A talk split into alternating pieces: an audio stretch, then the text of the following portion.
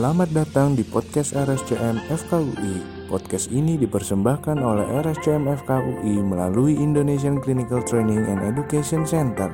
Selamat mendengarkan.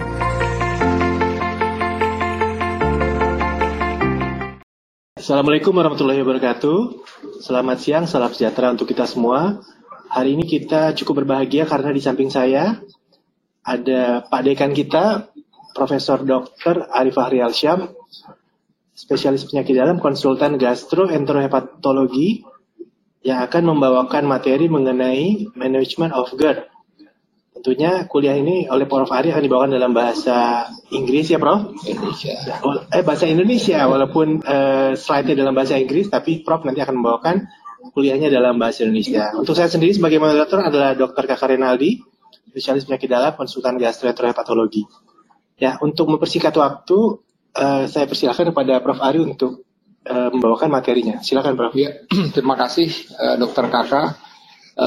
Saya juga mengucapkan terima kasih kepada teman-teman semua yang bersedia dan sudah daftar untuk mengikuti webinar uh, FKW RSCM ini. Jadi topiknya kebetulan yang diangkat memang topik yang menurut saya topik yang sehari-hari kita temui kasusnya ya pasien dengan GERD ya. Jadi dan masyarakat pun memang juga uh, selalu di saya sampaikan pada berbagai kesempatan agar tetap menggunakan kata GERD seperti ini karena nanti kalau kita bahasa Indonesia akan jadi malah jadi aneh. Uh, topik yang akan saya sampaikan sedikit nanti akan saya sampaikan mengenai patofisiologi, kemudian bagaimana kita membuat diagnosis dari GERD, kemudian bagaimana kita mengobati pasien-pasien dengan GERD dan peran PPI. Saya rasa ini peran PPI menjadi hal yang penting di dalam kita manage GERD. Jadi mudah-mudahan dalam waktu satu jam ini teman-teman semua uh, mendapat tambahan informasi mengenai manajemen GERD, tapi juga tentu saya juga berharap ada pertanyaan-pertanyaan atau ada pengalaman-pengalaman yang bisa di-share kepada kami di sini sehingga kita bisa saling berdiskusi. Baik. Ya, saya saya mulai dengan video ini. Ya, kita tahu bahwa uh, struktur dari saluran perampasan atas kita, upper GI kita terdiri dari esophagus, kemudian stomak dan duodenum. Nah, ya dengan kita mengetahui ini, sebenarnya kita tahu dengan kita mengetahui struktur ini, kita tahu apa sih yang sebenarnya terjadi. Kita tahu secara normal sebenarnya antara esophagus dengan gaster itu ada yang kita bilang low esophageal sphincter. Secara normal makanan akan masuk ke dalam lambung dari esophagus, lewat saja ya, kemudian dan secara otomatis juga low esophageal sphincter yang paling bawah itu antara esophagus dengan gaster akan menutup secara normal. Nah, dalam kondisi ini maka asam lambung tidak akan naik. Tapi apabila terjadi kelemahan pada low esophageal sphincter, maka asam lambung dan isi lambung ini akan balik arah. Nah, di sinilah kita bilang bahwa pada pada kondisi tersebut yang secara normal sebenarnya asam lambung itu tidak boleh balik arah. Nah, ketika balik arah inilah pasien akan merasakan panas dada seperti terbakar dan chest pain ya dan uh, tentu asam lambung yang naik ini pun juga bisa terus sampai uh, ke ke kerongkongan, kemudian ke laring ya sehingga pasien kadang-kadang kita bilang mengalami uh, extra esophageal uh, symptoms ya. Ya, slide. Jadi dua hal dalam patofisiologi ini yang yang uh, terjadi tadi ya bahwa adanya uh, bisa saja karena pengosongan lambung yang terlambat, kemudian juga adanya uh, uh, uh, dari low esophageal sphincter tadi yang melemah ya sehingga asam lambung akan balik arah. Ini cara patofisiologi itu yang kira-kira terjadi. Kenapa pasien merasa panas dada seperti terbakar, kemudian juga mulutnya pahit. Ya dua hal ya dua simptom dari GERD ya tadi reflux esophagus ya, karena reflux ya tadi pasien merasa chest pain, dia merasa uh, heartburn, panas dada seperti terbakar dan regurgitasi ya regurgitasi. Nah uh, kami perkumpulan himpunan gastroenterologi Indonesia sudah menyusun konsensus. Memang ini agak lama lima tahun uh, lalu ya mengenai uh, bagaimana manage pasien GERD di Indonesia ini. Jadi yang tadi itu jelas utama yang tadi saya bilang tadi karena tadi kita tahu bahwa dampaknya itu dia pada pasien-pasien itu asam lambung naik, maka dua hal tadi yang menjadi typical symptoms tadi heartburn dan regurgitation. Ya, jadi rasa panas seperti terbakar dan mulut pahit. Nah, dari anamnesis ini kita sebenarnya bisa membuat uh, artinya kita membuat diagnosis by symptoms ini ya kita bilang menggunakan GERD-Q ya. Nah, GERD-Q ini memang dua hal tadi simptom tadi yang spesifik ya. Kemudian dua hal yang uh, me menyingkirkan dalam arti kata kalau dia memang ada itu jadi nol nilainya atau ada mual dan nyeri ulu hati. Kemudian yang dua hal lagi adalah yang mengganggu aktivitas uh, dari pasien tersebut ya. Jadi misalnya dia kalau ada selalu menggunakan antasida misalnya kalau kebetulan kambuh atau terbangun di malam hari gitu ya. Jadi dari dasar ini akhirnya kita bisa membuat diagnosis apakah ini pasien ini memang e, dicurigai adanya GERD ya pada pasien tersebut. Nah, setelah oke okay, masuk ini pasien memang dengan typical symptoms, kemudian tadi kita udah hitung misalnya GERD-Q-nya itu sesuai dengan scoring di atas 8, ya akhirnya kita lakukan PPI test ya. Jadi PPI test tujuannya adalah kalau benar-benar ini karena asam lambung, maka dengan PPI test ini simptomnya akan berkurang. Tapi sebelum itu tentu kita harus lihat dulu apakah ada alarm simptom atau tidak. Alarm simptom ini biasanya kita bilang berat badan turun, ada muntah darah, ya, kemudian e, muntah-muntah hebat, gitu ya. Oke, tidak ada. Maka kita bisa lakukan tadi, dilakukan dengan uh, e, PPI test 2 sampai 4 minggu. Nah, kalau dia membaik kita stop, ya. Kalau dia kambuh, maka kita bisa ulang lagi PPI-nya selama 2 4 minggu berikutnya dan ini total 8 minggu. Ya, kemudian kalau tidak kalau sembuh nanti kita bilang bisa on demand treatment. Tadi relapse, kambuh on demand treatment. Nah, pada kelompok yang memang ada alarm symptoms, pertama tentu yang harus kita lakukan adalah endoskopi. Nah, dengan endoskopi ini kita akan bisa mendeteksi misalnya ada ternyata memang sudah terjadi esophagitis uh, esophagitis, jadi ada perlukaan pada loesophageal sphincter tadi. Itu ada grade-nya, grade A, B, C, dan D. Kemudian uh, kalau memang ini artinya berlanjut lagi, kalau perlu memang kita melakukan pH metri, ya, kemudian sampai pH impedance ya. Dan di situlah nanti uh, kalau memang ini terjadi alarm simptom. Ya, slide berikutnya. Nah, ini ada uh, satu hal yang yang kita menjadi salah satu uh, patokan tadi tadi itu konsensus nasional, sedangkan Asia Pasifik konsensus sendiri ini kebetulan Profesor Aisrani uh, guru kita semua menjadi apa namanya menjadi kontribusi kontributor pada penyusunan Asia Pasifik konsensus ini uh, mengenai apa obat yang cocok untuk mengobati pasien-pasien uh, yang PPI dengan refraktor PPI eh, refraktor pada simptom. Jadi tetap ini PPI menjadi yang utama. Jadi ini mau saya tadi dari PPI test tadi dan ini pun tetap disebutkan PPI PPI terus sebagai obat utama di dalam kita mengatasi pasien-pasien dengan GERD. Ya, slide. Nah, nah kemudian ini juga tadi e, melanjutkan lagi tadi ya. Jadi ini tadi saya ini tadi sama ya e, mengenai kalau e, apa namanya approach tadi pada pasien-pasien dengan GERD ini prinsipnya adalah dengan menggunakan GERD-Q ya slide. Nah, saya akan menyinggung sedikit mengenai GERD-Q tadi ya. Jadi GERD-Q ini memang saya bilang sebagai suatu uh, uh, suatu alat yang memang simple ya di, dikembangkan untuk dokter untuk mengidentifikasi dan memanage pasien-pasien dengan GERD ya. Jadi ini merupakan uh, merupakan tiga kuesioner yang tervalidasi ya dilakukan dengan Diamond Study ya. Jadi apabila saya sebutkan tadi, jadi pada pasien-pasien yang GERD uh, Q score-nya lebih dari 8, maka dia akan kita bilang bahwa ini kemungkinan uh, dia akan menyebabkan gangguan kemudian hari aset reflux. Jadi kita bilang probable.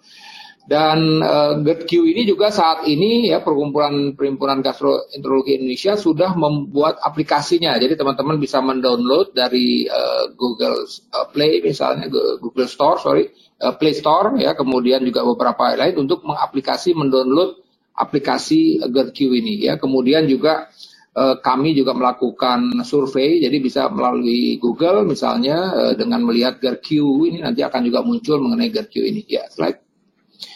Nah, itu saya bilang tadi bahwa eh, enam eh, tiga enam enam pertanyaannya ya enam pertanyaan. Jadi pertanyaan positif symptoms jadi mengenai heartburn dan regurgitasi. Ya, ya, jadi mengenai tiga hal tadi symptoms dan dilihat uh, hariannya ya. Ya slide lagi. Ini lebih detail lagi. Nah, kita bisa lihat di sini ya jadi uh, dia ini adalah tadi ya mengkombinasikan tiga hal. Baik, oke, okay, jadi bisa balik lagi. Ya, jadi pertama positif symptoms. Jadi kalau memang ini ada pada pasien itu skornya menjadi tinggi. Jadi misalnya contoh, pasien itu merasa panas dada seperti terbakar setiap hari, berarti masuknya yang uh, for until seven days, ya. Jadi dia poinnya tiga. Kemudian dia bilang juga mulutnya pahit every day, berarti masuk juga tiga. Jadi four and seven days tiga. Nah ini yang menyingkirkan. Artinya apa? Kalau menyingkirkan, kalau benar-benar pasien ini bilang tidak ada, ya bilang saya saya tidak ada mual sama sekali, berarti dia dapat nilai tiga. Kalau dia bilang dia, dia tidak ada nyeri sama sekali, itu jawab nilai tiga. Jadi ketidakadaan dua keluhan nyeri di ulu hati dan nausea ini akan membuat skor itu menjadi lebih tinggi. Ya, kalau paling tidak kalau kita anggap ini pasien dia bilang saya dok cuma hanya merasakan panas dada seperti terbakar, kemudian saya hanya merasakan mulut pahit, ya kan? E, kemudian saya tidak merasakan nyeri di daerah ulu hati dan saya tidak mual, maka itu paling tidak skor untuk pasien tersebut sudah 12. Ya, kemudian tadi nih positif efeknya misal tadi dia terbangun malam hari, setiap hari misalnya, berarti itu tiga. Kemudian dia harus mengkonsumsi antasida setiap hari. Nah, kalau udah begini kan jelas, ini berarti pasien ini mendapatkan uh, 6, 6 ya 18 gitu. Nah, ada lagi pasien-pasien kadang-kadang karena mungkin dia dapat informasi uh, GERD, GERD, GERD, kemudian dia datang kepada kita. Tetap kita tanya, ada nggak dada? Nggak ada misalnya. Kemudian dia bilang mulutnya pahit. Tidak ada juga dia bilang. Tapi dia nyeri ulu hati, tapi dia mual. Nah, itu lebih menyingkirkan lagi dua ini atas nol dia bilang setiap hari ada nyeri ulu hati atau mual berarti juga nol atau mungkin oke okay lah dia masih terbangun malam hari bisa atau dia mengatasi tidak enam itu udah nggak kita anggap GERD. Jadi kalau tetap kita patokannya adalah GERD itu adalah dua dua simptom utama heartburn dan regurgitasi. Ya, slide. Ya, ini tadi ya, saya slide lagi. Ya, jadi sekali lagi kalau pada pasien ini memang jumlah scoringnya 0 sampai 7 maka kita bilang low probability of GERD. Jadi kalau dia 8 sampai 18 kita bilang bahwa dia memang probable GERD ya. Ya, slide. Ya, nah ini yang saya bilang tadi eh, kita perkumpulan gastroenterologi Indonesia punya aplikasinya ini eh, Google eh, sorry eh, Play Store ya jadi Anda bisa buka, cari GetQ, ya kemudian kita kembangkan uh, kita kembangkan uh, bersama teman-teman ya. Jadi kemudian ini oke okay, open dan nah ini sebenarnya bisa ditujukan untuk pasien, ya tenaga kesehatan dan non pasien non dokter. Ya jadi coba aja, coba kita ikutin misalnya follow ini ya. Slide lagi. Ya, oke. Okay. Kemudian kita dapat ini GERD Nanti nggak contreng aja, nanti keluar skornya. Jadi misalnya nilai total 6, maka tadi kemungkinannya itu dia hanya e, 21 dan 31,1 persen. Artinya apa? Bahwa dia tadi ya saya bilang kurang dari 8 skornya. Ya, jadi ini tadi. Ya, e, oleh karena itulah ini bagus sekali kalau aplikasi ini memang bisa digunakan. Ya, slide. Nah, ini salah satu modalitas. Kadang-kadang terus terang yang saya bilang tadi, kita kemungkinan pasien-pasien ini tadi kan saya bilang kalau dia GERD-Q-nya positif, maka kita akan berikan PPI test. PPI test dia negatif. Nah ini tadi kemungkinan kita lakukan endoskopi. Endoskopi juga ternyata normal. Nah ini pilihannya. Kita harus pH monitoring. Karena dengan pH monitoring ini juga tersedia alatnya di rumah sakit besar termasuk juga di RSCM ini. Dengan pH monitoring ini kita bisa memonitor terjadinya reflux asam lambung. Dan kalaupun reflux juga kita bisa tahu refluxnya ini acid atau non acid misalnya. Atau bahkan pada saat uh, kita lakukan uh, deteksi tersebut ternyata dia tidak pernah reflux dan kemudian juga tidak sesuatu berarti yang kita bilang tadi mungkin dia termasuk functional heartburn misalnya karena panas dada. Jadi dengan uh, pH monitoring ini kita bisa mendapatkan tiga kasus. Jadi pertama memang true GERD, jadi benar-benar asam lambung yang naik. Jadi berarti mungkin uh, kita sudah obatin, mungkin obatinnya kurang pas atau obatnya kurang uh, dosisnya kurang tinggi misalnya sehingga pasien tersebut masih mempunyai e, masih mempunyai gejala tersebut. Kemudian yang kedua ini hipersensitif. Nah hipersensitif ini dia memang ada sesuatu yang reflux tapi tidak acid, tidak asam. Nah, ini ini bisa banyak macam faktornya. Nah yang ketiga inilah yang kita bilang functional heartburn. Functional heartburn ini dia tidak ada peningkatan apa-apa. Ini mungkin lebih lebih ke arah faktor psikis yang dominan gitu. Jadi benar-benar tadi kalau bilang pada pasien-pasien sudah kita obati dengan PPI test tadi, kemudian dia kita endoskopi ternyata juga normal, maka ini pilihannya untuk dilanjutkan dengan pH monitoring. Ya, slide. Nah, ini endoskopi bagaimana? Bisa tadi kemungkinan normal esophagus. Ini yang saya bilang tadi non esophageal reflux disease pasiennya. Kemudian pada kelompok yang kedua tadi ini bisa pasien kita temukan esophagitis grade 3 atau bahkan Barrett. Jadi satu hal yang mesti uh, kita ketahui bahwa pasien-pasien dengan GERD in the future kalau tidak di manage dengan baik asam lambung yang naik itu akan menyebabkan mutasi pada esophageal sphincter yang awalnya terjadi metaplasia, Barrett, ujung-ujungnya bisa esophageal cancer.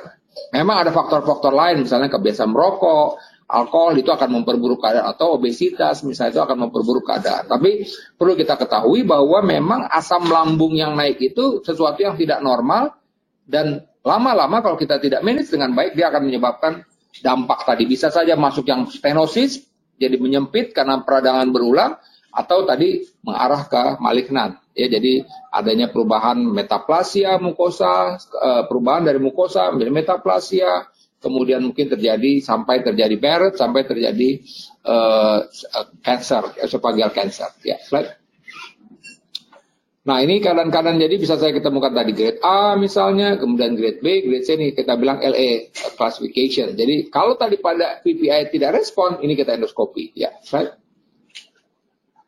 Ya, ini contohnya mucosal brick yang bisa kita temukan. Nah, ini satu kasus. Ini ada pasien dengan esophagitis grade A. Jadi pasien datang dengan heartburn, kemudian kita sudah obatin, tidak ada respon, ya. Kemudian pada ini kita bisa lihat dari sini Busa sudah sampai di esophagus yang saya bilang sudah mungkin ada reflux pada pasien ini ya kemudian kita terus lagi masuk sampai di esophagus di esophageal sphincter sekilas kita bisa lihat ada hiatal hernia pada pasien kita bisa lihat di permukaan antara e, mukosa lambung dengan esophagus tadi sudah ada yang kita bilang mukosal brick. Jadi ini pasien ini kita diagnosis sebagai esophagitis grade A ya. Ya slide. Ya, jadi tadi ini bagaimana tadi ngobatinnya ya setelah kita tadi uh, oke okay, tadi kita masuk yang kelompok yang uh, misalnya tadi tanpa alarm simptom, empiric treatment ya, kemudian kalau tidak berubah akhirnya ke uh, repeat uh, kita ulang lagi ya. Terus lagi, slide. Ya, jadi uh, tujuan utamanya sih apa ya? Jadi sebenarnya uh, fokusnya ini memang kita uh, artinya mengurangi ya reflux ini ya kemudian juga mendampak langsung dari si esi tersebut ya ya eh, termasuk tadi kemungkinan terjadinya eh, pelemahan sampai terjadi hiatal hernia. Nah, cuman ini yang jadi masalah bahwa saya sebutkan dari awal PPI itu masih sebagai eh, sebagai obat utama sebenarnya. Cuman masalahnya tadi 20% pasien-pasien itu gagal diobati eh, mengurang gejala GERD-nya ya. Banyak faktor misalnya. Jadi Uh, nah, baik dulu sebelah lagi. Jadi banyak faktor sebenarnya kenapa ini terjadi. Mungkin gaya hidup yang belum berubah.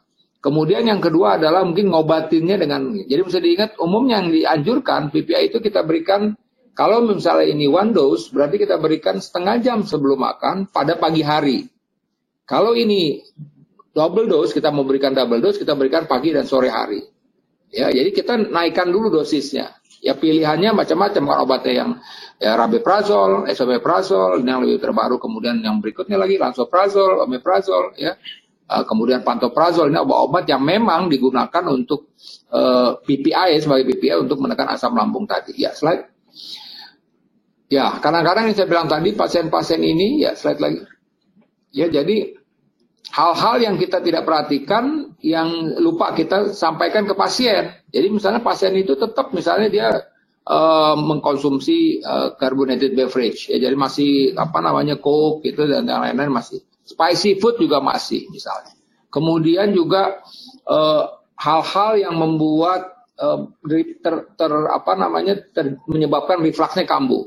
Apa aja sih ya tadi ya kopi ya kopi ya kemudian teh ini teh yang lebih banyak teh yang pekat jadi kadang-kadang kalau teh celup itu mungkin gak ada masalah tapi teh yang tubruk yang memang kafein karena teh juga mengandung kafein itu juga coklat juga termasuk v, uh, min ya dan uh, fatty or fried food ini juga penting ya karena makan-makan uh, yang berlemak ini akan menyebabkan pengosongan lambung menjadi terlambat. Jadi ini dulu kita cek dulu pasien ini makan mana, makan minumnya dari jaga atau belum gitu. Ketika pasien itu datang karena mengeluh bilang dok saya masih ada keluhan nih kenapa kok bisa terjadi seperti ini? Nah, ini tadi gaya hidup kita mesti uh, lihat dulu pada pasien ini apakah sudah diperbaiki atau belum. Ya, ya slide lagi.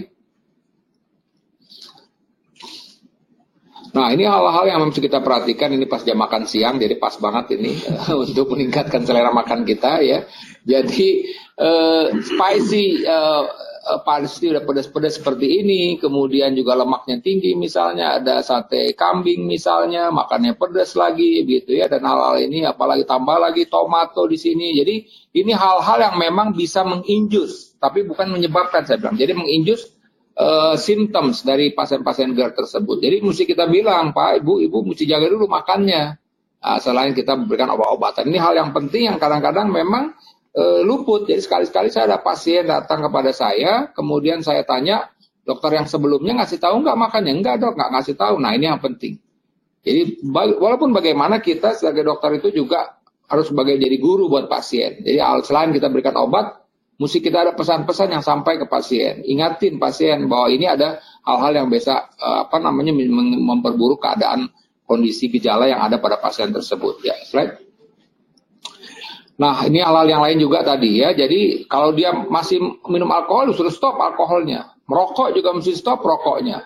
Berat badan ini menjadi penting ya karena memang lingkaran perut itu akan membuat mendorong e, lambung ya menjadi diafragma dan ini akan memperburuk terjadinya GERD tadi. Ya, kemudian makan ini penting. Jadi kadang-kadang ini memang sering terjadi pada orang-orang yang karena kesibukan segala macam, makannya baru di rumah dan juga menjelang tidur. Nah, ini tadi. Jadi Eh, diusahakan untuk mencegah makan 2 sampai 3 jam sebenarnya anjurannya sebelum tidur ya.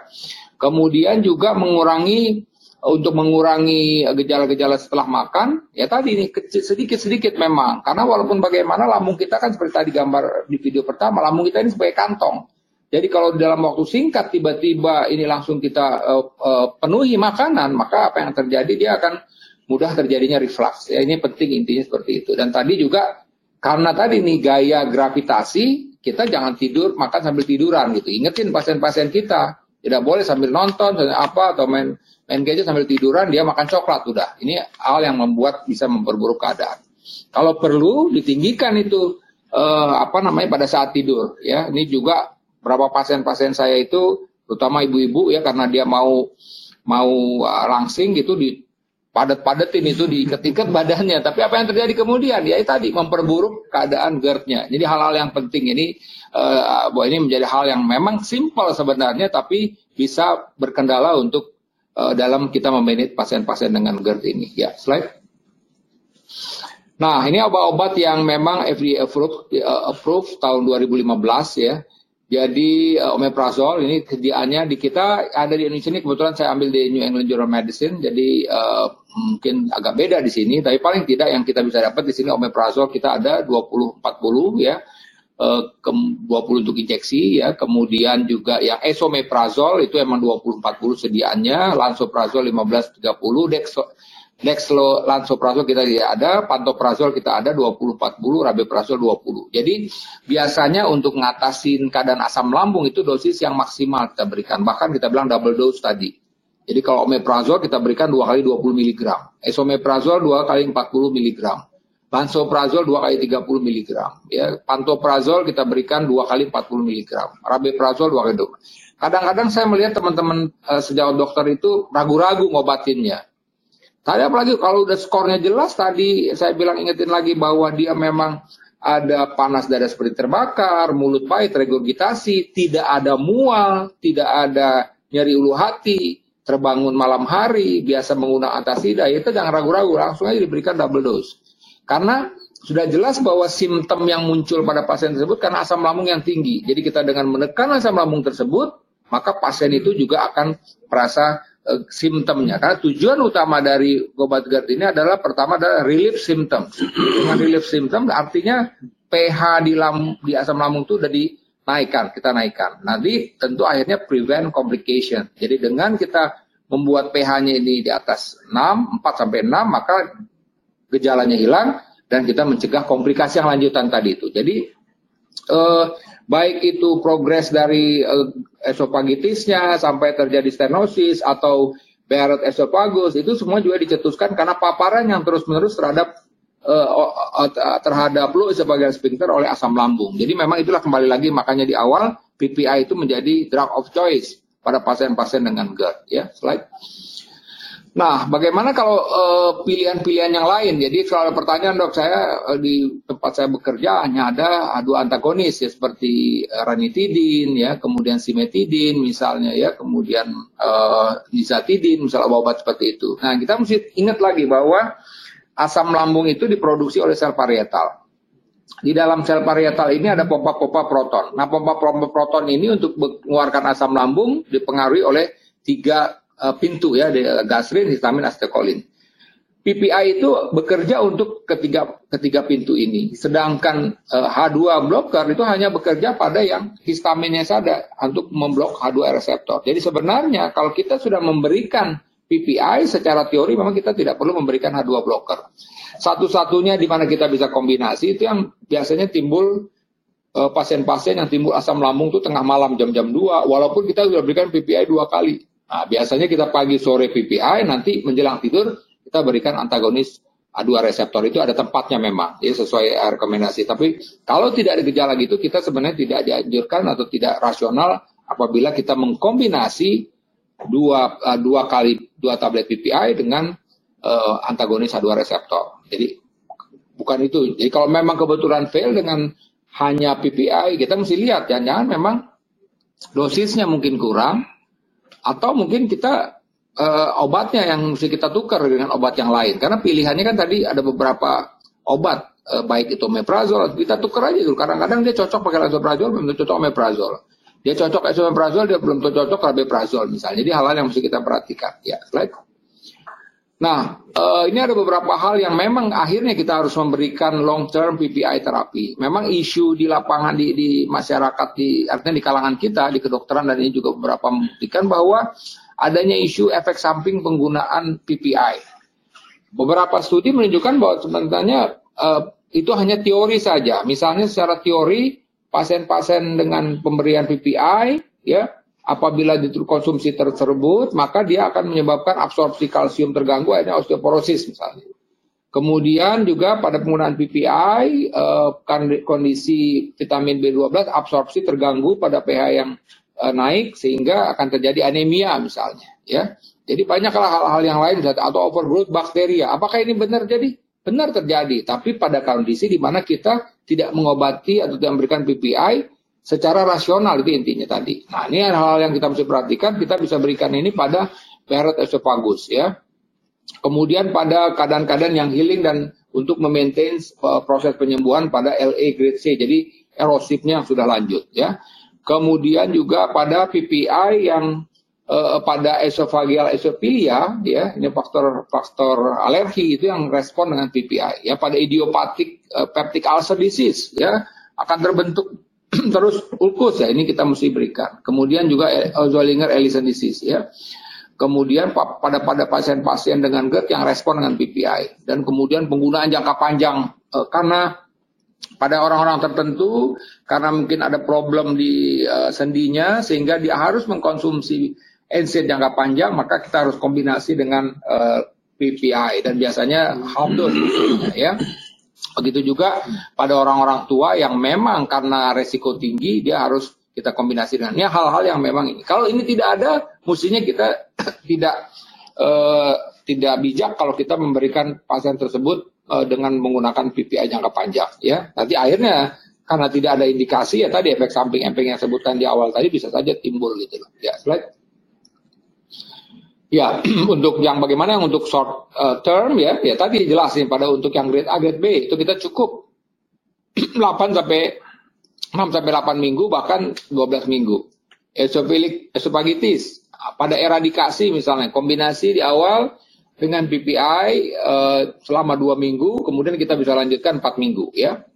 Kemudian pada pasien-pasien dengan profilaksis stress ulcer misalnya, functional dyspepsia ya pada pasien-pasien dengan dyspepsia Kemudian pada pasien-pasien yang memen, uh, pasien dengan peptic ulcer, biasanya kita berikan PPI dua minggu, kemudian kita lanjutkan dengan maintenance selama dua minggu tergantung keadaan. Ya, kemudian juga pada pasien-pasien pada keadaan eye bleeding misalnya, itu semuanya hal yang pendek. Jadi kita mesti bedakan. Tadi saya bilang rasional sesuai dosis.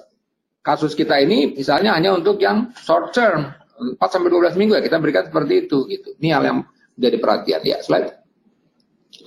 Nah, ini kadang-kadang yang tidak tepat. Jadi hal-hal yang misalnya pada pasien-pasien penggunaan kortikosteroid tanpa kombinasi dengan NSAID. Kita tidak perlu mengkombinasi dengan PPI. Ya, kemudian juga pada pasien-pasien untuk mencegah perdarahan pada pasien-pasien dengan uh, uh, liver cirrhosis. Karena liver cirrhosis itu yang terjadi kan karena gastropatinya, bukan karena proses asid atau ulkus terjadi misalnya. Kemudian juga uh, pada pasien-pasien yang memang stres mencegah untuk tapi bukan faktor resiko gitu misalnya. Jadi kadang-kadang kita karena ketakutan pasien mau mendapat NSAID, padahal dia misalnya usia muda, tidak ada resiko perdarahan sebelumnya, tidak ada ulkus sebelumnya, akhirnya kita kombinasi PPN. Nah ini hal-hal yang memang sering terjadi. Nah pada kondisi-kondisi ini saya rasa efek samping bisa terjadi karena kita memberikan obat uh, tidak rasional. Ya, slide. Nah, satu hal saya, saya menyinggung sedikit mengenai kombinasi antara GERD dengan pylori ya, karena ini juga satu isu ya baik para sebenarnya uh, pada pasien-pasien yang memang uh, dengan gejala GERD ya uh, tanpa PUD kita tidak perlu memberikan uh, mengetes Helicobacter pylori ya. Uh, jadi uh, ya biasanya kalau karena gini jadi dan kemudian uh, para pasien-pasien yang terinfeksi ya tetap nih tetap kita obatin. Kalau dia memang ada infeksi pylori kita harus eradikasi gitu loh. Walaupun ada isu nanti GERD simptomnya meningkat segala macam segala macam. Tapi tetap kalau ada kuman kita mesti obati ya. Ya slide ya baiklah eh, teman-teman uh, sekalian. Jadi ini hal-hal yang saya sampaikan pada kesempatan webinar ini. Sekali lagi tadi mesti selalu ingat sekarang uh, media sosial begitu luas di tengah masyarakat kita. Masyarakat dengan mudah saja misalnya menggoogling GERD dan dia akan dapat informasi banyak macam-macam. Tapi sekali lagi kadang-kadang informasi tersebut yang dia dapat bisa saja untuk uh, kepentingan tertentu begitu sehingga dihubungkan dengan suatu produk atau yang lain-lain ya. Jadi ini kita mesti juga jelas bahwa intinya pertama pasien GERD itu ada di sekitar kita. Kemudian tadi gejala utamanya tadi adalah heartburn dan regurgitasi. Kemudian kita bisa mengobat pasien ini, kita bisa tanpa artinya tidak perlu endoskopi kalau tidak ada tanda alarm. Jadi kita bisa langsung menemukan kasusnya kita lihat scoringnya ternyata di atas 8, kita langsung bisa obatin dengan PPI test. Kalau memang tidak efektif, baru tadi kita misalnya uh, periksa untuk untuk endoskopi atau untuk pH metri misalnya. Ya, kemudian GERD-Q yang kita bisa gunakan tadi, kemudian juga PPI test ya, kemudian nanti PPI untuk NERD dan atau erosif uh, pada esophagus refractisis ya. Slide. Ya, baik uh, Bapak Ibu sekalian ya. Uh, terima kasih teman-teman sekalian. Mudah-mudahan kita ya informasi ini bermanfaat. Silakan Dr. Kakak. Ya, terima kasih Prof. Ari atas uh, presentasi yang sangat uh, informatif dan menarik sekali. Tadi ada video-video ya, mudah-mudahan nggak ada yang takutan melihat video-videonya. Di sini kami membuka pertanyaan buat uh, peserta yang sudah terdaftar. Di sini sudah banyak, uh, banyak masuk beberapa pertanyaan, yeah. Prof. Yeah. Pertanyaan pertama dari Sinta Nugrahanti. Uh, dia menanyakan bagaimana cara membedakan karakteristik nyeri dada dan kurung dada terasa tidak nyaman pada kasus akut coronary syndrome dan GERD. Yeah. Karena sering kali pasien-pasien kan datang ke gawat darurat dengan uh, apa rasa tidak yeah. nyaman di dada dianggap uh, GERD dipulangkan tahunya di rumah meninggal. Sepertinya yeah. ada pengalaman seperti itu, Prof. Mungkin yeah. ada kiat-kiat khususnya, Prof. Ya, jadi pertama yang kita mesti perhatikan bahwa nyeri dada itu biasanya kan nyeri di sebelah kiri, ya. Kemudian dia menjalar tangan dan seperti ditekan, ya, atau pasien seperti ditekan dan biasanya berlangsung lebih dari 10 menit. Nah, kalau gejala-gejala GERD ini gejala-gejala yang uh, suatu yang kronik. Jadi pasien panas, dada seperti terbakar, mulut pahit itu sudah berlangsung lama gitu loh. Walaupun sekali-sekali bisa saja karena faktor stres dia merasa tidak nyaman. Nah, dalam tiba-tiba gitu. Tapi biasanya dia lebih di tengah. Ya, akan jadi sebenarnya kita bisa bedakan. Tapi tetap ketika teman-teman menemui kasus yang dengan faktor risiko uh, resiko karena serangan uh, serangan resiko terjadinya serangan jantung misalnya pasien laki-laki di atas 40 tahun merokok obesitas misalnya apalagi riwayat kencing manis riwayat tinggi ya kita mesti duga bahwa jangan-jangan dia memang karena serangan jantung. Jadi kalau memang datang ke IGD nggak ada salahnya. Pasien umur 40 tahun kita lakukan cek aja EKG dengan EKG kita bisa lihat bahwa ini pasien ini memang ada akut coronary syndrome atau tidak, ada peningkatan S elevasi atau tidak misalnya. Kalau tidak ya kita bisa bilang bahwa ini kita sebenarnya pasien karena peningkatan asam lambung. Berarti harus bisa baca EKG ya, Prof? Iyalah, di IGD kan bisa, bisa baca EKG. Ini ada pertanyaan kedua, Prof. Dari Billy Siahaan, uh, dia menanyakan apakah ada tempatnya pemberian anti ansietas pada pasien GERD terkait ansietasnya karena di sini ditakutkan isu ketergantungan terhadap obat-obatan anti ansietas tersebut, Prof. Ya, jadi uh, betul ya pada pasien-pasien yang jelas misalnya dia mengeluh adanya kecemasan, ya uh, cemas itu memang pasien tersebut uh, perlu kita kombinasi dengan obat anti cemas. Ya, ya kalau perlu ada beberapa pasien-pasien saya yang begitu cemasnya luar biasa.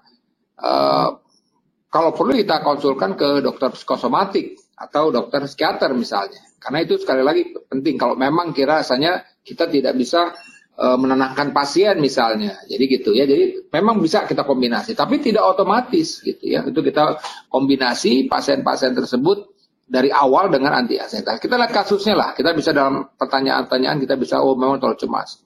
Kadang-kadang memang yang jadi pasien-pasien tersebut memang tingkat kecemasan tinggi. Kenapa? Karena pada saat serangan dia seperti tercekek dan tidak bisa bernapas dan dia rasa mau mati. Kalian bilang gitu.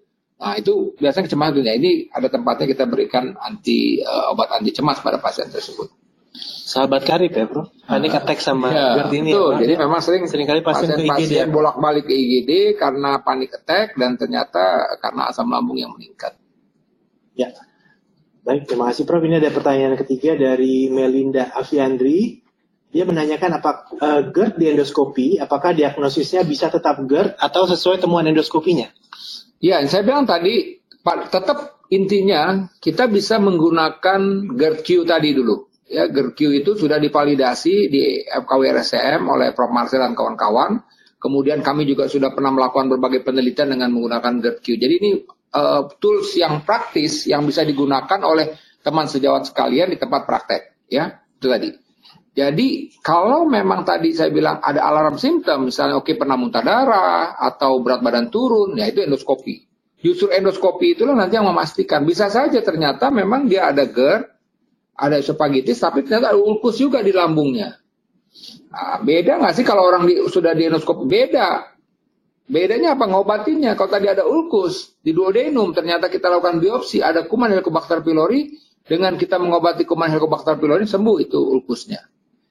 Nah, sebaliknya lagi, seumpamanya kita endoskopi, ternyata tidak ada GERD, esofagitisnya, eh, eh, esofagusnya lo, esofagus sphincternya normal, itu semuanya mulus. Nah, tinggal tadi nih, apakah ini faktor psikis yang dominan misalnya, atau memang dia ada true GERD tadi, kalau perlu kita pH metri. Jadi sekali lagi endoskopi bisa merubah tata laksana buat pasien berikutnya. Atau sebaliknya tadi, ketika dilakukan endoskopi normal, kemudian pasien yakin bahwa ini sebenarnya nggak ada apa-apa, dia bisa sembuh gara-gara hasil endoskopi tersebut.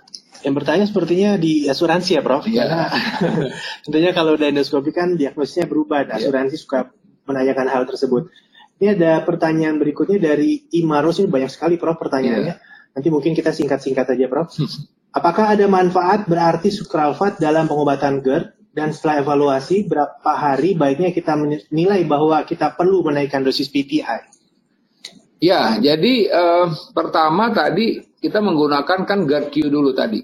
Ya, jadi pada saat kita menggunakan eh, GERD-Q tadi, kita bisa memberikan obat double dose. Tadi ya, jadi kita memberikan obat double dose tadi. Jadi dua kali 20 mg untuk omeprazol misalnya menggunakan pantoprazol dua kali 40 mg itu dosisnya seperti itu misalnya. Ya, kemudian e, kalau tadi memang e, kalau karena prinsipnya di dalam kita mengobatin GERD ini adalah yang kita bilang step down. Jadi kita dosis tinggi turun ke bawah gitu loh. Jadi nggak naik ke atas. Atau oke okay lah ini karena gejalanya nggak terlalu jelas kita berikan omeprazol satu kali 20 kemudian ya dengan omeprazol kali 20 kita tingkatin bisa seperti itu. Nah, pertanyaan berikutnya apa tadi hubungannya dengan uh, sukralfat? Ya, oh, sukralfat bagaimana? Nah, biasanya boleh dibilang ini sukralfat ini sifatnya hanya untuk boleh bilang hanya mengatasi gejala aja, bukan main dari pengobatan GERD ini. Karena main GERD ini adalah PPI. Jadi, saya boleh bilang hampir jarang saya menggunakan sukralfat. Biasanya sukralfat cair itu kita gunakan pada pasien-pasien dengan perdarahan misalnya gitu ya. Jadi atau pasien-pasien yang memang merasa nyaman setelah uh, menggunakan sukralfat. Karena sifatnya hanya pelapis aja. Dia nggak benar-benar ngobatin. Karena basicnya adalah tadi asam lambung tadi. Jadi tujuan kita adalah menekan produksi asam lambung sebenarnya jadi boleh Prof penggunaan kombinasi uh, sukralfat sama PPI? Ya saya sih tidak menganjurkan sesuai dengan kebutuhan. Karena intinya adalah kita ngobatin PPI, kita mengobati asam lambung gitu loh. Jadi kalau pasien memang eh, kadang-kadang uh, dalam keadaan oke okay lah dia mengusap sementara itu kan untuk netral sementara boleh. Atau pada saat dia kambuh udah minum PPI boleh. Tapi tidak merupakan rutin. Ya tidak rutin kita memberikan kombinasi di awal. Apalagi ada hal yang harus kita perhatikan bahwa apabila pH di atas 4 atau 6 itu sukralfat eh, kurang kuat untuk nempel melindungi lambung.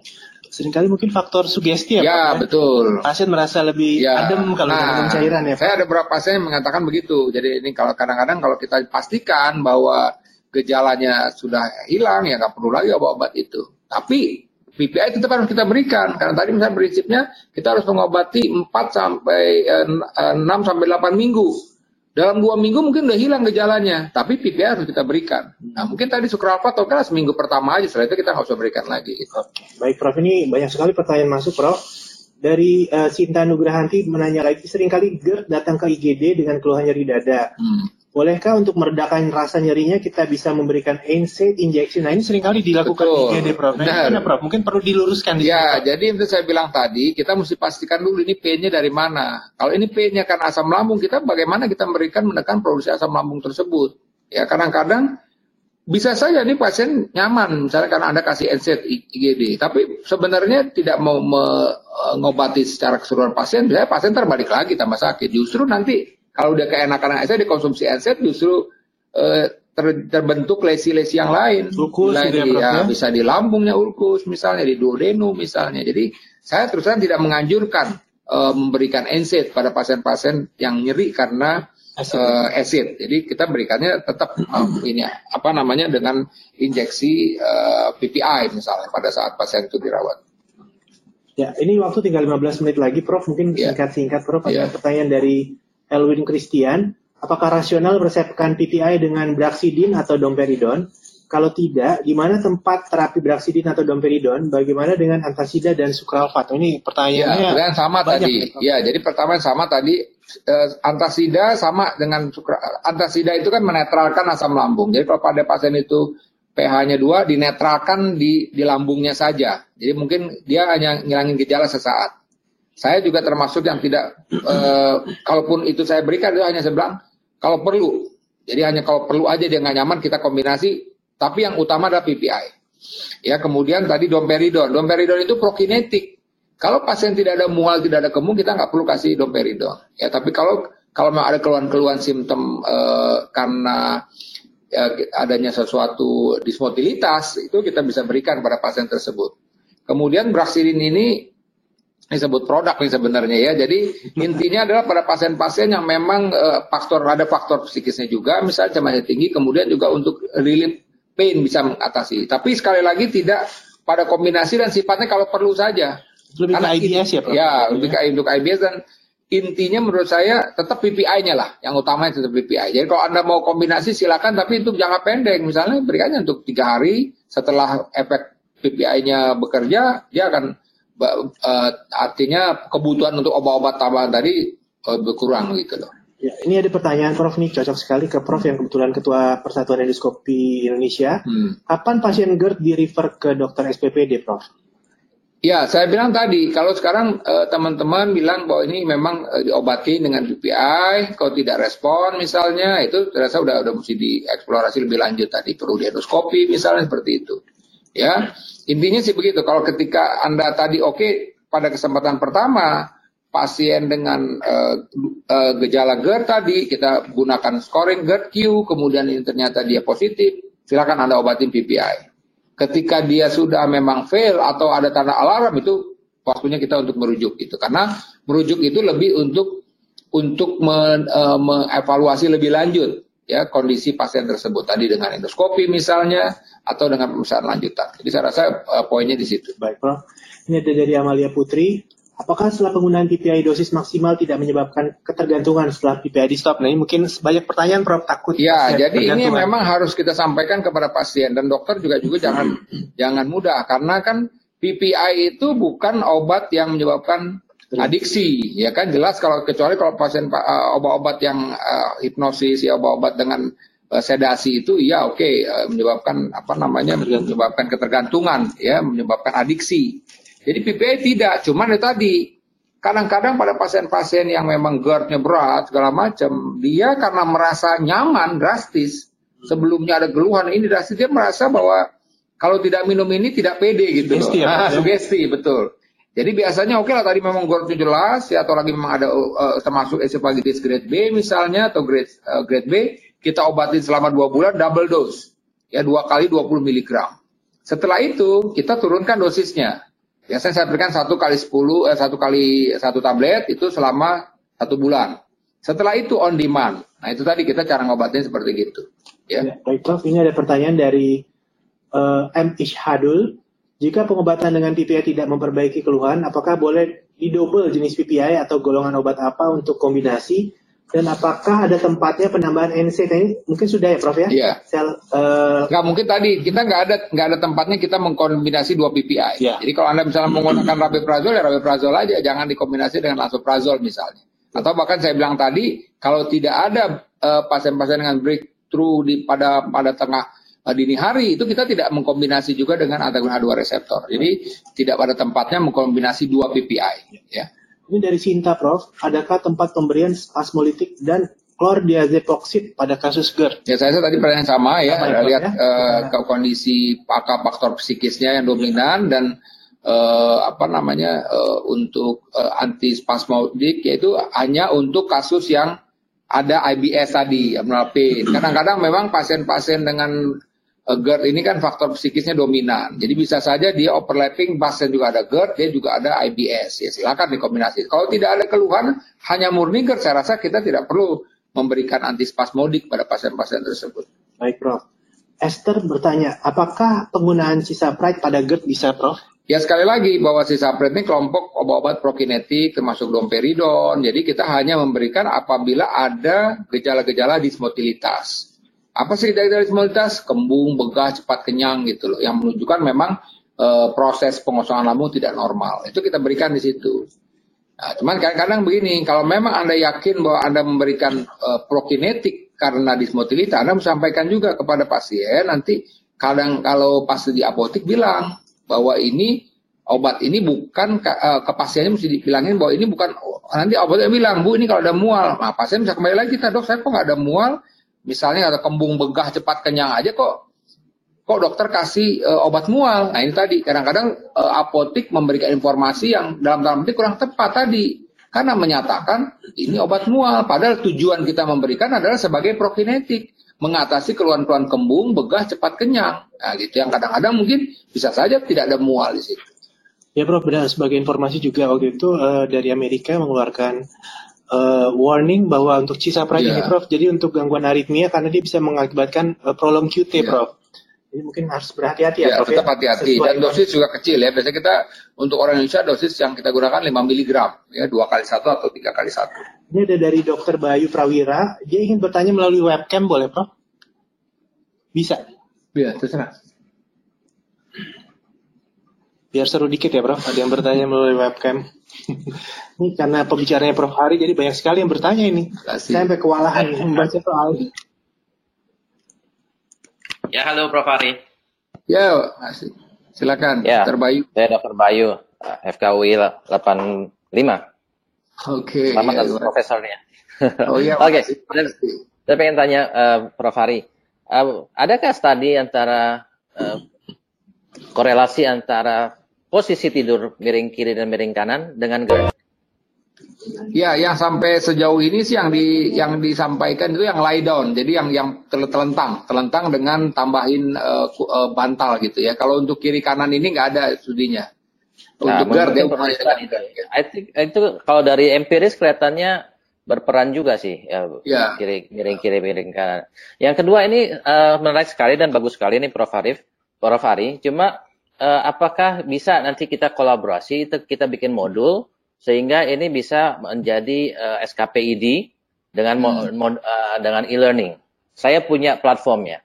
Oke, boleh boleh gabung lah Anda nanti kita bisa diskusi lebih lanjut. Ya senang lah. Ini kan ini kan sekarang kita di era eh, kalau istilahnya ini era e-learning seperti ini ya kan, apalagi orang em, gadget itu udah sebagai udah hidup dari kehidupan dari gadget dan mungkin juga nggak ada waktu untuk datang ke suatu seminar segala macam. Jadi memang ke depan ini pekerjaan-pekerjaan webinar ini akan lebih banyak ditingkatkan. Jadi silakan aja kita bisa kerjasama dengan ICTech ya di sini ya atau dengan uh, FKW atau RSCM. Silakan Dr. Bayu.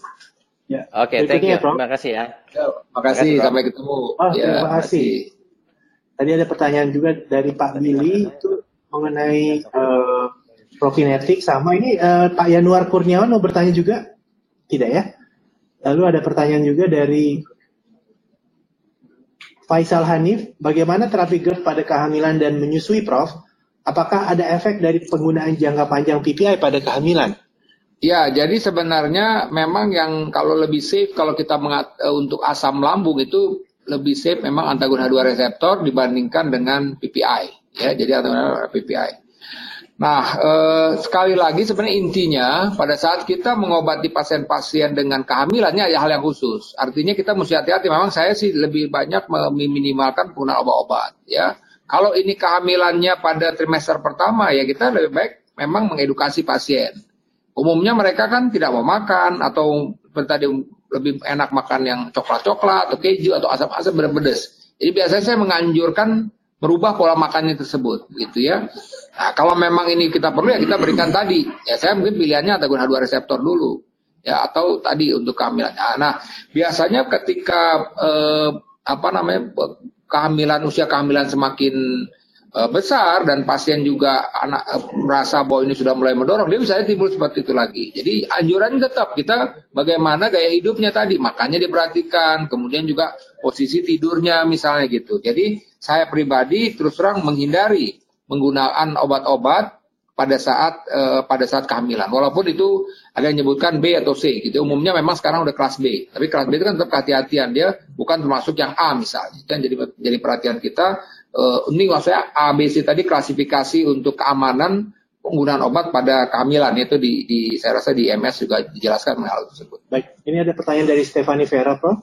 Selamat siang, Prof. Dan dok, saya mau bertanya jika pasien GERD dengan keluhan muntah darah apakah terapi PPI bisa dikombinasikan dengan antikoagulan atau bagaimana? Nah ini harus dijelaskan Prof. Antikoagulan tetap diberikan tidak pada pasien muntah darah? Ya, prinsipnya ketika pasien itu mengalami muntah darah, maka yang pertama kali kita harus kerjakan adalah menyetop obat-obatan antikoagulan. Jadi kalau dia misalnya lagi minum clopidogrel, stop clopidogrel. Jadi dia minum uh, aspirin, dia mesti stop aspirinnya. Jadi intinya atau dia sedang menggunakan uh, NSAID, dia mesti stop NSAID-nya. Jadi pada kesempatan pertama ketika pasien itu mengalami upper GI bleeding, maka obat-obat harus stop.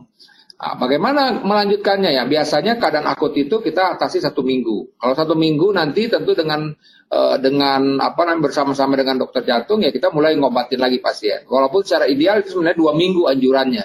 Karena diharapkan dua minggu sudah mulai healing ulkusnya gitu loh. Baik. Jadi intinya seperti itu. Dari Elwin Kistrian, Prof. Apakah endoskopi merupakan golden standard untuk diagnosis GERD atau hanya GERD-Q sudah cukup, Prof? Ya, jadi saya sebutkan tadi bahwa di dalam baik itu konsensus nasional maupun konsensus Asia Pasifik, tetap GERD-Q itu ada tempatnya. Jadi GERD-Q ini yang menjadi diagnosis yang kita bisa gunakan awal ketika kita menghadapi pasien-pasien dengan GERD. Jadi setelah dua minggu, ya, tadi setelah uh, tadi yang saya bilang tadi uh, GERD-Q positif, kita obatin selama dua minggu. Yang kita bilang PPI test. Ketika dua minggu ini gejalanya hilang lebih dari 50%, maka kita teruskan PPI-nya. Tapi kalau tidak hilang, baru kita pikirkan yang lain. Jadi endoskopi bukan menjadi gold standar. Artinya bukan e, menjadi pilihan diagnostik pertama.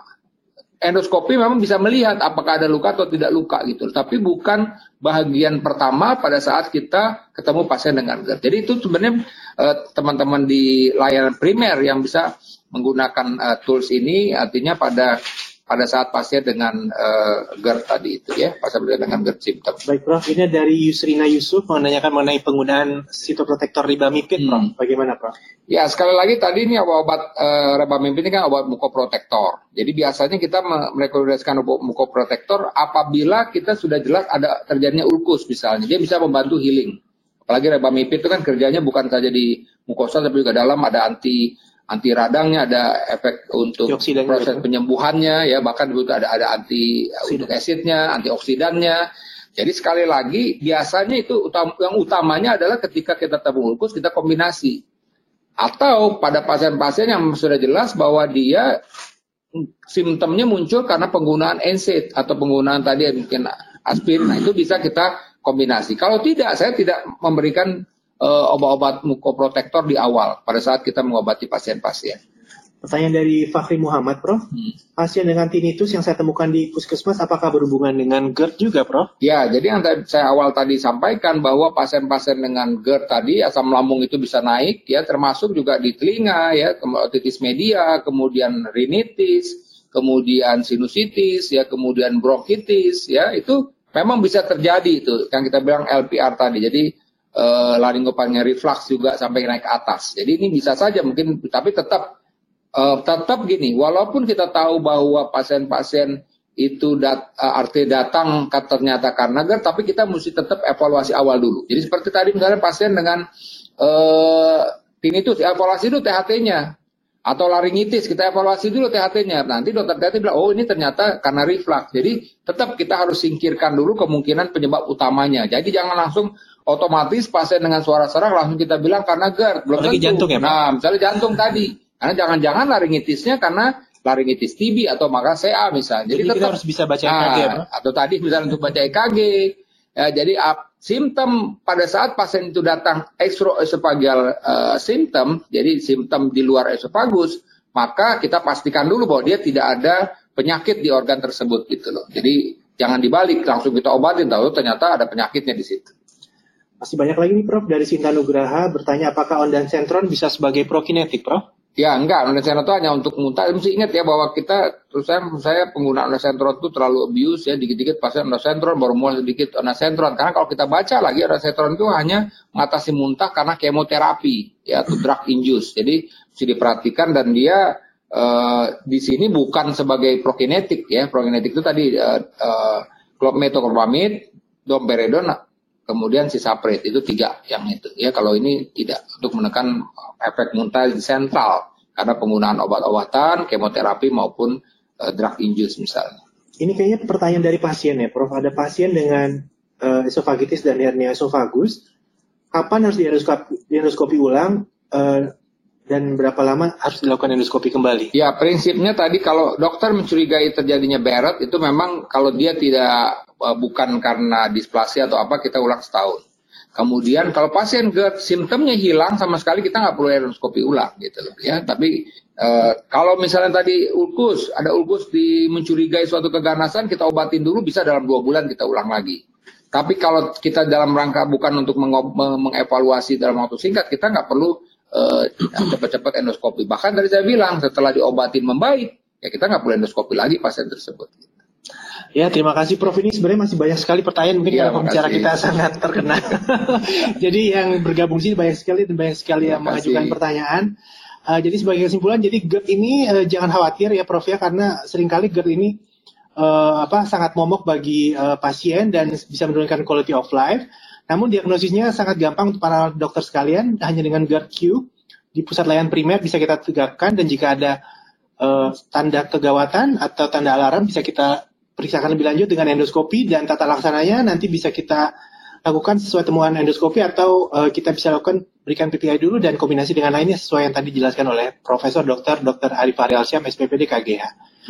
Oleh karena itu saya mengucapkan banyak terima kasih kepada Prof. Ari. Semoga bermanfaat buat kita semua. Wassalamualaikum warahmatullahi wabarakatuh.